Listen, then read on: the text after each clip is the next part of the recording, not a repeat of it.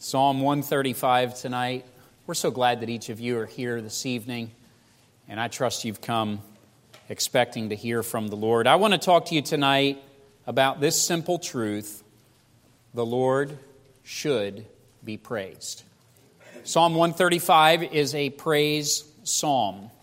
In fact, if you flip through your Bible from here you're going to notice that most of the Psalms going into Psalm 150 are going to have the theme of praise.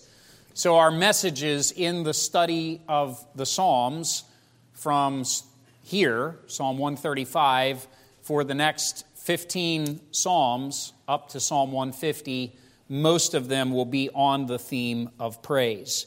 And we know tonight that the Lord should be praised. That's exactly what this psalm is stating.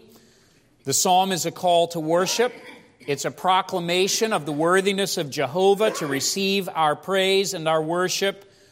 An interesting point about this psalm before we read it is that it is full of quotes from other passages of Scripture. And it is likewise quoted in other places of the Scripture. And this is just a reminder to us that the Holy Spirit does repeat himself. But whenever he does, it's always for a good reason. Psalm 135, look in here tonight as I read and look for the reasons that we ought to praise the Lord. Praise ye the Lord. Praise ye the name of the Lord. Praise him, O ye servants of the Lord. Ye that stand in the house of the Lord, in the courts of the house of our God, praise the Lord. For the Lord is good. Sing praises unto his name, for it is pleasant. For the Lord hath chosen Jacob unto himself, and Israel for his peculiar treasure. For I know that the Lord is great, and that our Lord is above all gods. Whatsoever the Lord pleased, that did he in heaven and in earth, in the seas and all deep places. He causeth the vapors to ascend from the ends of the earth. He maketh lightnings for the rain. He bringeth the wind out of his treasuries. Who smote the firstborn of Egypt, both of man and beast, who sent tokens and wonders into the midst of thee, O Egypt, upon Pharaoh and upon all his servants who smote great nations and slew mighty kings Sihon, king of the Amorites, and Og, king of Bashan, and all the kingdoms of Canaan, and gave their land for an heritage, and heritage unto Israel his people. Thy name, O Lord, endureth forever, and thy memorial, O Lord, throughout all generations. For the Lord will judge his people and he will repent himself concerning his servants. The idols of the heathen are silver and gold, the work of men's hands. They have mouths, but they speak not. Eyes have they, but they see not. They have ears, but they hear not. Neither is there any breath in their mouths. They that make them are like unto them, so is every one that trusteth in them. Bless the Lord, O house of Israel. Bless the Lord, O house of Aaron. Bless the Lord, O house of Levi. Ye that fear the Lord, bless the Lord. Blessed be the Lord out of Zion, which dwelleth at Jerusalem. Praise ye the Lord. May God add his blessing to the reading of his word and to the exposition of this psalm tonight. We notice in the first three verses that there is a call sent forth to praise the Lord. Tonight, I want you for just a moment to imagine that the psalmist is speaking to you. He is encouraging you and admonishing you to praise the Lord. Do you notice in the first couple of verses here, there is a threefold call to praise the Lord? It is repeated three times that we ought to praise the Lord right there in that first verse. He wants us to praise the Lord. It's no mistake that there's three calls to worship, and our God is a triune God. And notice this threefold call, real quickly in verse 1. First of all, he states simply, Praise ye the Lord. Hallelujah. Then he says, Praise ye the name of the Lord. Then he says, Praise him, O ye servants of the Lord. Notice here in this call to worship and to praise God that we are called to praise the name of the Lord. I've said it before, but it bears repeating. The name of the Lord is his revelation of himself. When we use the names of God that God has revealed in the scriptures, we are talking to God in a way that he wishes to be addressed. Amen. You know, for instance, when someone tells you, This is my name, this is how I would like you to address me, it's generally polite to return that to them and to address them as they have asked to be uh, named or called. Now, obviously, within reason. But imagine that a name is something where we are saying something about ourselves. We are revealing our identity. We're asking this person to recognize who we are and to call us by that name. We are to praise God by using his names. You think about God's names, they are manifold. There are quite a few of them that are revealed in the scripture, but the name that is in central focus in Psalm 135 is the name Jehovah. He is the Lord. And this particular name of God highlights the fact that He is self existent and that He does not change. When we think about God as Jehovah, we are reminded that He has always been the same and He always will be the same, and He needs no one and no thing in order to exist. You and I should take careful pains to praise God according to what He has told us about Himself. Let us be careful not to praise God in a way that is pleasing to us, but let us praise God in a way that is pleasing to Him and God tells us that what is pleasing to Him is when we address Him by His name. You'll notice in verse 1 that it is the servants of the Lord in particular who are called to praise the Lord. And tonight, if you're a child of God and you regard yourself to be a servant of the Lord, just for one moment, you ought to say, Thank you, Lord, for giving me the privilege of serving you and praising you. If you're a child of God, this is a tremendous privilege for us to praise God, to worship Him as He truly is. This is a wonderful privilege for us. Now, he goes on in verse 2. He speaks to these servants of the Lord and he describes their place. He says, first of all, that they're standing in the house of the Lord, in the courts of the house of our God. So these are worshipers. These are people who have come to the house of the Lord in order to worship God. And here in this place, they are being commanded, called to come and to praise God. Isn't it strange that even in the house of God, we sometimes have to be reminded what we're here for? We can come to the house of the Lord with the wrong purpose, with the wrong focus, with the wrong outlook and sometimes we need somebody to say, hey, we're here to praise the Lord. Praise the Lord. You say, but I've got things on my mind. Praise the Lord. I've got things to get done. Praise the Lord. But I'm hoping to learn something. Praise the Lord. He wants us to focus on praising the Lord. If we come to God's house in the New Testament era, the New Testament church, we come to the assembly and all we accomplish is praising the Lord, we really have accomplished something significant. Amen. So he tells us, Praise the Lord. You're there in the house, and you need to praise him. Now, why should we praise him in verse 3? He sums it up. This is really the summation of what he's going to talk about in the rest of the psalm. In verse 3, he tells us to praise the Lord, for the Lord is good. Sing praises unto his name, for it is pleasant. Do you know that his name, God, means good? and He is the giver of all things that are good. God is good. It does us well to be reminded that God is good because there are times in our lives where we question the goodness of God, but He is always good. He is always good to His people. Tonight we can praise the Lord because no matter what situation you might find yourself in, no matter what trial you may be going through, what difficulty you might be facing, you can always know in every situation that your God is good. There is always, in other words, something to praise God for. But not only is God good, his name is pleasant. His name is pleasant. There's something very special about the name of the Lord.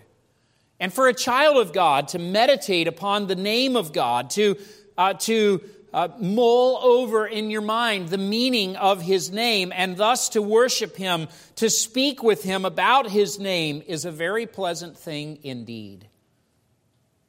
Our thoughts about God tell us a lot about us as individuals, about our walk with God. We should strive to think biblically about God. We should indeed strive to think deep thoughts about God because there is no more profound subject than the subject of our God and his identity. So he says we should praise him. Our thoughts will be very pleasant when we're meditating upon his person, the one who is the subject of our praise. Now, why is he good? So there's a call to praise the Lord. And now in verses 4 through 14, he gives us some reasons to praise the Lord. And we're going to just go through these somewhat quickly. Most of these pertain to the nation of Israel with applications to those of us who are believers today. But notice that he says, first of all, that God ought to be praised because he had chosen Jacob unto himself and Israel for his peculiar treasure. The idea being that God has chosen his people. And if we look back on the nation of Israel, there was not anything in Jacob, uh, who later his name was changed to Israel, and of course from him came the descendants that would make up the nation of Israel. But in Jacob, there really was nothing that God saw that said, Oh, I'm getting a real catch when I get Jacob. In fact, we study about his life and we might scratch our head and say, why would God pick him? Why would God choose him? And why would God use him? And it's a reminder to us that God, for his pleasure, chose Jacob and chose the nation of Israel, and he did so in order to highlight his grace. And we can be thankful tonight that God has chosen, that God offers salvation. And he has chosen all those who will believe. And he said, If you will come in repentance and faith, you'll be my people. Now, what a privilege it is to be called the people of God. But before you get a big head about being the people of God, just remember, he didn't choose you because he saw something special. He chose you simply because he loves you, Amen. simply because he cares about you. You say, why is human life so valuable? For one reason, because God said it's valuable.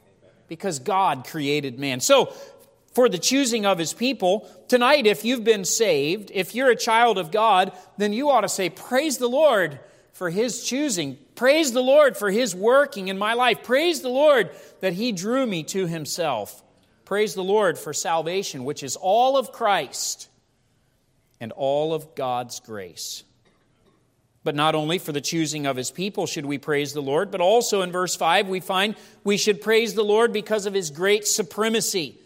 He's described in verse 5 as being great and as being above all gods. The word great means that he is magnificent, he's large, he's the most important and the most significant. When we think about God, he is greater than we can even imagine. He is above all other gods that could be worshiped. It's an interesting thing to think about the fact that man is a worshiper. Men worship all sorts of things, but there is no one that is so worthy of worship as Jehovah, as the Lord. So tonight we ought to praise him because of his great supremacy. The psalmist will return to that theme a little bit later in the psalm. In verse 6, he says we should praise the Lord because of his sovereign works. He's described in verse 6 as doing whatever he pleases. No one tells God what to do. Now, I've met some people who think that they are God's boss. They like to, to talk about how they tell God what he should do and shouldn't do, and they like to criticize God, and they like to belittle God, and they like to say, Well, if he's really God, why would he do this? And they say foolish things like, Well, can he make a rock so big that he can't pick it up? And they think they're very clever. But the truth is, one day, those individuals with their mockery will stand in front of the God who is supreme and who is sovereign, and they will regret the things that they have said mockingly about this God. Amen. The truth is, God does whatever He wants, whenever He wants, however He wants, but you can be sure that whatever He does, it will be right and it will be good. He does whatever he wants in the earth and the heaven. No one tells him what to do because he is sovereign. Men may try to question this God, but he's above all of man's questioning. Verse 7, we find that he has great power in creation. He causeth the vapors to ascend from the ends of the earth. That's fascinating, isn't it? We were uh, just not far from here. We stayed in a house about an hour away from here. And this morning, when we got up, there was a mist that was coming off the mountain such that you could hardly see the mountain, which wasn't that far away. The mist was so heavy, and you, you see that mist kind of hanging there, suspended in the sky, and then eventually it, it goes away, and you say, where did, where did that all go? Well, notice it says, God causes the vapors to ascend from the ends of the earth.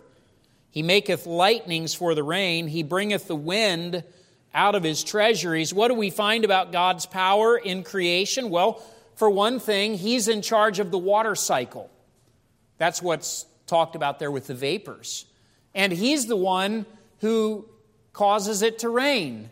And he's the one who came up with the whole design of how the water cycle works. I don't have time to talk about that tonight, but it's fascinating to think about how water, you know, we we live in this age and we I think so many people think, well, what, where does water come from? I go to the faucet and turn it on and it comes out. That's, that's where it comes from.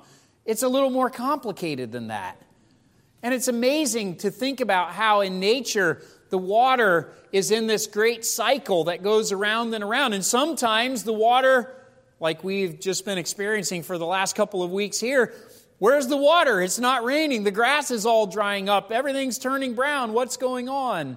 And then in other places, there's so much rain, they don't know what to do with it all. See, God is in charge of that. He also makes the lightnings for the rain. Lightning carries tremendous energy. One bolt of lightning coming from the heavens to the earth, which we're told is somehow made with static electricity out in the atmosphere. I mean, I think that's about what the scientists understand. God is the one who designed it all. And that lightning comes down to the earth with such tremendous energy. And whenever I see lightning, I think that's God saying, Hey, I'm over here. Don't forget about me. I have a lot of power. I mean, when, when there's a clap of thunder and a bright flash of lightning, it gets your attention, doesn't it? That's nothing compared to the brilliance of our God. He also brings the wind out of his treasuries. Where does the wind come from? Well, according to this verse, God makes the wind blow. You say, well, it's the vectors and the and the, the, the rising currents and the heat and the cold, you know, it's all sure it is. I, I mean, I, I understand what you're saying, but that's about all that men can understand, you see. It's God who came up with this idea of the wind. He's the one who allows the wind to blow. Isn't the wind a wonderful thing on a hot summer day? Get the breeze blowing a little bit and cools you off. That's the Lord. So we see him, his power displayed in creation. Verses 8 through 12 describe his past works on behalf of Israel. In verse 8, it's a reminder about Passover, about how God delivered his people out of the nation of Israel by smiting the firstborn of the land of Egypt, of man and of beast. He brought Israel out with a strong hand. Of course, that was after what is referred to in verse 9. He gave tokens and wonders in the midst of Egypt upon Pharaoh and upon all his servants, but miracle after miracle after miracle. And Pharaoh hardened his heart and refused God and said, No, I won't. I'm not going to let them go. And finally, God said, Yes, you will let them go. And God brought them out. Isn't it remarkable how often we are exposed to the miraculous hand of God every day, every day? We see His works around us and we become callous to it. We, we can harden our heart. We can get to the place, people get to the place where they say, Prove to me there's a God. Prove to you there's a God. Um, take a breath. How did that happen? Oh, I, I just noticed that your heart is beating. That's a miracle. You know, these, these are things that God made, that He designed. In Egypt, they were exposed to the miracles of God's hand, but they hardened their heart, and then God broke their rebellion and He delivered Israel from Egypt. After He brought Israel out of Egypt, and he began to bring them into the promised land. Verses 10 and 11 talk about how they were allowed to conquer the land. They smote great nations, they slew mighty kings as they came in to the land of Canaan, a land that was possessed by other people. God said, This is your land, I'm going to give it to you, and I'm going to give you the victory. You're going to step forward by faith. He gave them victory over Sihon, the king of the Amorites, and Og, king of Bashan, and all the kingdoms of Canaan. God gave them victory after victory after victory. They saw the hand of God over and over and over again. Of course, this is recorded mostly in the book of Joshua as they saw victories in different cities and against different armies, and God gave them the land. Verse 12 and he told them, This land is going to be a heritage unto Israel, my people. I'm giving you this land for you to keep. And now the psalmist is saying, Look back on our history. Here we are standing in the city of Jerusalem, and be reminded that this land is the gift of God to us. God has been good to us. Remember, he's saying, Praise the Lord. Praise the Lord for what he's done in the past. Amen. Now, this is for the Israelites. We can certainly praise God for what He did for the Israelites. We benefit from that, by the way. Ultimately, all of this has everything to do with the coming of the Messiah, His death in our place. But then I want you to think for just a minute what has God done, done for you in your past? Can you look back and see God's hand? See God delivering? See God working? Are there some things tonight that you can say, Lord, I want to praise you because of what you did? back there because of how you've worked in my life in the past. Not only should we praise the Lord because of the choosing of his people, because of his great supremacy, because of his sovereign works, because of his power in creation, because of his past works on behalf of Israel, but we also can praise God tonight because of his enduring name. In verse 13, the psalmist says, Thy name, O Lord, endureth forever. And thy memorial, O Lord, throughout all generations. And I want to point out to you again the, the name that is in focus for us here tonight is the name Jehovah. And the reminder is that his name will always be Jehovah. His name endureth forever. Names do not tend to last forever.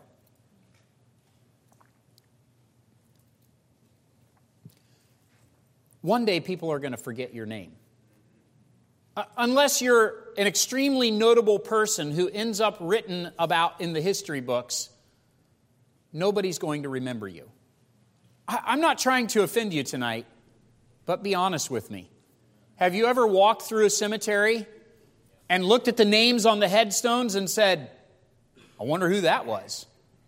I wonder what they did. Maybe there'll be a little saying there about them. And you say, I wonder what their life was like. They were real people. Their name was known to people at one time, but now they're forgotten. That's because we pass away. But our God, his name endureth forever. Amen. You can be sure that he always will be Jehovah. Jehovah is always the same without any shadow of turning. Now, this is a tremendous consolation to us because we don't have to worry about him being in a bad mood. We don't have to worry about him being capricious or changing his, his mind or the way that he works. We don't have to worry about him uh, somehow, you know, one day getting up and saying, I forgot what I did yesterday. It's not going to happen. He's always the same. He is immutable. That word means he never changes. He has no deviation from his perfect character. And because of this, according to verse 13, because his name endureth forever, his memorial or the remembrance of him should be remembered throughout all generations. In other words, we ought to be just as passionate about worshiping Jehovah as the people who were delivered out of Egypt. Sure, they had a lot to be thankful for, but we also ought to worship God in the same way. All ought to praise Him. Do you realize tonight that we were created by God for the purpose of worship? for the reason that we would praise Him. This is actually how we were designed. This is what God made us for. So tonight, worship Him and praise Him because of His enduring name. Verse 14, we can praise Him because He is a God of justice and a God of mercy. Now, you'll notice in verse 14, it says, first of all, the Lord will judge his people. And I want to think about that for just a moment.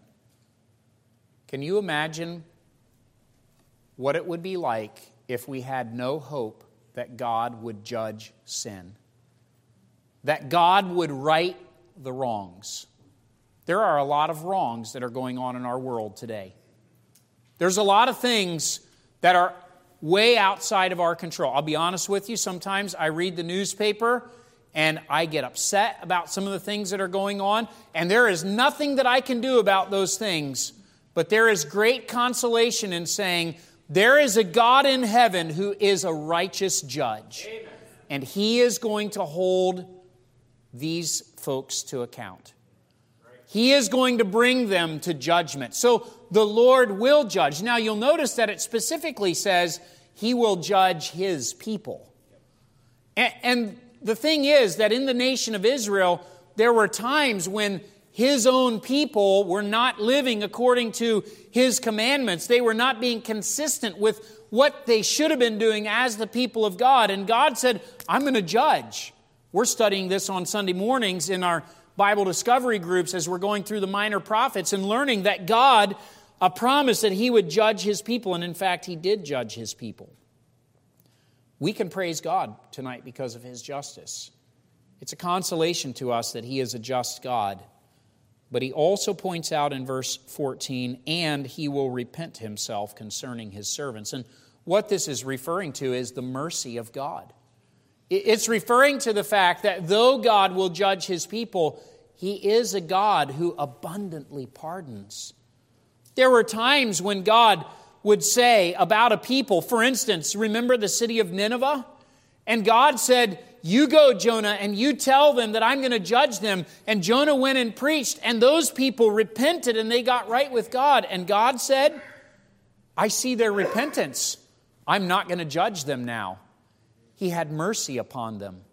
It's a wonderful consolation to know that our God is a God of mercy that those who come to him looking for forgiveness will find forgiveness. Amen. Because he is a God who abundantly pardons. You can thank God tonight for his justice and his mercy. There's a call to praise the Lord. There's some reasons to praise the Lord. Then in verses 15 through 18, the psalmist strikes out on a similar theme that is in agreement with everything that he has said up to this point, and he begins to talk about the insanity of worshiping any gods besides the Lord. And he's spent all this time, 14 verses, telling us how great and how good God is. And then it's like in verse 15, he says, Yeah, there's, there's people who worship other gods. And he says, These gods, the idols of the heathen, are silver and gold, the work of men's hands. Now, I want you to think about this just for a moment. What are these gods? Well, these gods are called the idols of the heathen. We're familiar with the word idol. It generally refers to a graven image. It's when someone takes some kind of raw material and they fashion a god so that they can worship that god. And the psalmist is bringing to our attention there's all of these idols. Do you know today there's plenty of idols that men worship? Some of them are fashioned with the hands, some of them are fashioned with the mind. But there's lots and lots of gods that people worship, lots of pursuits that men have besides the God of heaven. In this case, he says these idols of the heathen are made out of silver and gold. Because men say, if we're going to worship these gods, they need to be made out of precious metals. So we're going to make them out of the most valuable metals that we're familiar with silver and gold. And then we're going to call these things our gods. Except the psalmist says, this is strange because they're taking their own hands and raw materials and they're fashioning these gods with their hands, and then they're saying, This is our God. Doesn't that seem strange? Amen. The work of men's hands? If I made this chair, if I fashioned this in my wood shop and brought it in and said, I made this, and this is our new God. We're going to bow down and worship this God. Everybody come up around and let's bow down and worship this God. You'd say, Pastor has gone nuts. He's crazy. Because think about it. How can something that you make be your God? Isn't God supposed to be greater, more powerful over you? But men like gods that they can control, gods of their own making. So they make gods with their own hands out of silver and gold or other things. Then he goes on in verse 16 and he says these gods are so strange because they make them with mouths, but you never hear them speak. They make them with eyes, but they don't see anything. They make them with ears, but they don't hear anything. You know, a few years ago, I was in Thailand visiting our missionaries there, and in every neighborhood in, in the towns there, you'll find a spirit house. And the spirit house is maintained by someone in the neighborhood, and every day they bring food to the spirit house for the spirits, for the gods that they worship, and they put them in the house and they leave. And then at the end of the day, they come and they take the food out and they take it away. And then the next day, they bring more food and they leave it there.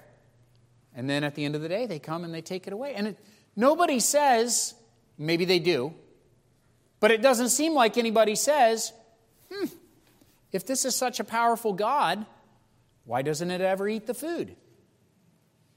This is strange. And they'll do this day in and day out and day in and day out. Now, I'm sure they have explanations for it. I remember many years ago being in Mexico City, and the house that I stayed in, an elderly lady was the owner of that house, and she had in a corner of one of her rooms a place where she had her idols that she would bow down to. And those idols had little mementos and things in them, and it was in a prominent place, it was in a place of honor. And I guarantee if I had ever tried to touch that idol or do anything to that, she would have been furious with me because to her that was her God. But you know, in all the time I was there, I never saw that God move. I never heard that God speak. I never saw that God do anything, but to her, that was her God. Now, the psalmist is saying this is what men do. They fashion these gods, and these gods, he says, don't have any breath in their mouth. And the idea is they're not alive, they're dead. He says in verse 18, They that make them are like unto them. so is everyone that trusteth in them. Now, I'm not a big proponent of sarcasm, but what you're reading is some sarcasm. Because the psalmist is saying, they're making these things with their hands and worship, worshiping them like they're gods, but they're just blocks of silver and gold. They're inanimate objects. They're not alive. They're not real. It's like a big play game. It's an imagination date. And, and they're just making it all up in their mind. And he says, the people who make them are like them. In other words, they're kind of dense. They're not picking up on this, that what they've made to worship is not really a God. There's something that is going. Now, Romans chapter 1 sheds some light on this, doesn't it? Because we learn that when men begin to refuse the knowledge of God, they trend into things that are unreasonable. They begin to worship the creature more than the creator, and the wrath of God is going to come upon them. We're told that uh, in another passage that they become willfully ignorant to the truth. When men don't want to worship God, they become willful in their rebellion against God, and they'll take anything that would be a substitute. I mean, very intelligent, bright people right now Scientists who pride themselves in their rigorous examination of the, evidence will not even tolerate any discussion that perhaps God could have created the world that is. They would rather have a discussion that would involve the possibility of extraterrestrial life seeding our planet, as opposed to God. It's an interesting thought, isn't it? People become willfully ignorant. And you say, why do they do that? Because they don't want to know God. Now remember, this is all in the context of praising God. Because either you're praising God or you're praising something that isn't God. And he's saying, if you're not worshiping God, then you're worshiping something because you're made a worshiper.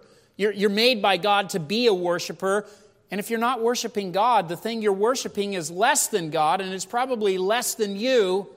And the real reason that you worship something that is less than you is because the person that you really are worshiping is you. That's what it's all about. It's you, it's self. And this is, an, this is a hopeless end.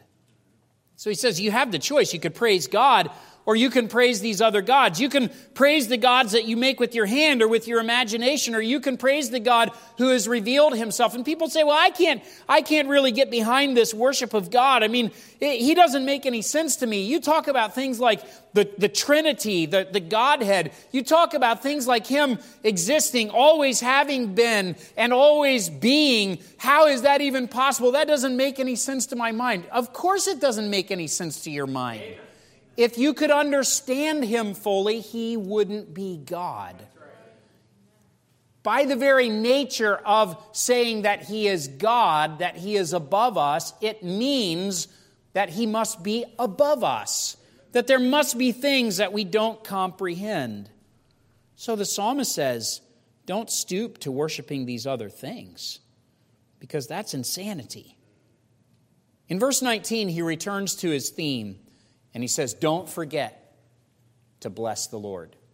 Now remember, blessing the Lord and praising the Lord, they go right together. They're the same type of exercise.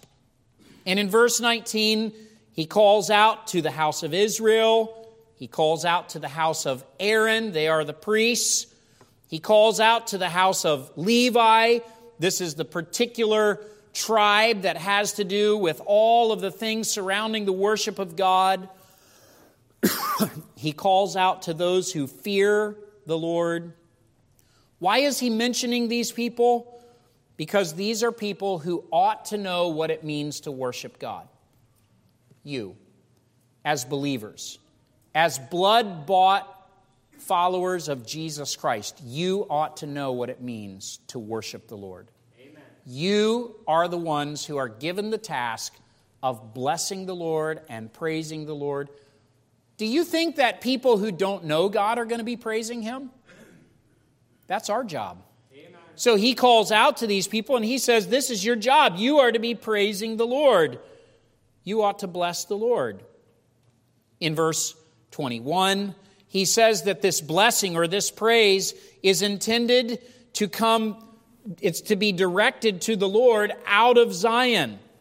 Zion is the dwelling place of Jehovah. And I think the idea in verse 21 is that it's not intended for the worship of the Lord to stay in Zion. It's intended for it to be sounded out from Zion. By way of comparison, it's a wonderful thing when we could gather here in these in this auditorium, here in this building, and we can see each other and we can sing and we can praise and give testimony and talk about how good God's been to us and we can worship him. And that's a wonderful thing. But it's not God's intention that that stay right here in this place. It's God's intention that it would be sounded out from here into the community that surrounds, out into our state, out into our nation, out into the world. The praise of God is intended to go forth from his dwelling place and to affect the lives of those who've never heard to all places. Don't forget to bless the Lord. You may think it's insignificant. But you never know what an impact it might have on someone's life for you to publicly praise God when you're around people who don't know God.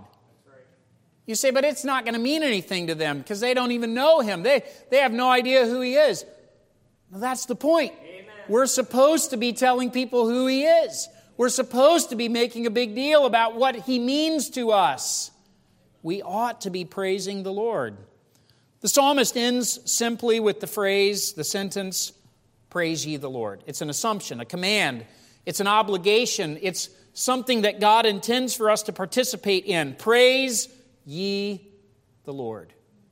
Tonight, the call has gone forth. Reasons have been given.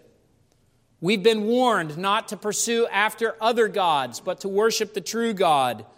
And we've been reminded that in all of our pursuits, don't forget to bless the Lord as you leave this place tonight, as you go about your business, as you visit with one another, as you go back out into the workaday world tomorrow. Don't forget to praise the Lord because the Lord should be praised. He's worthy of it.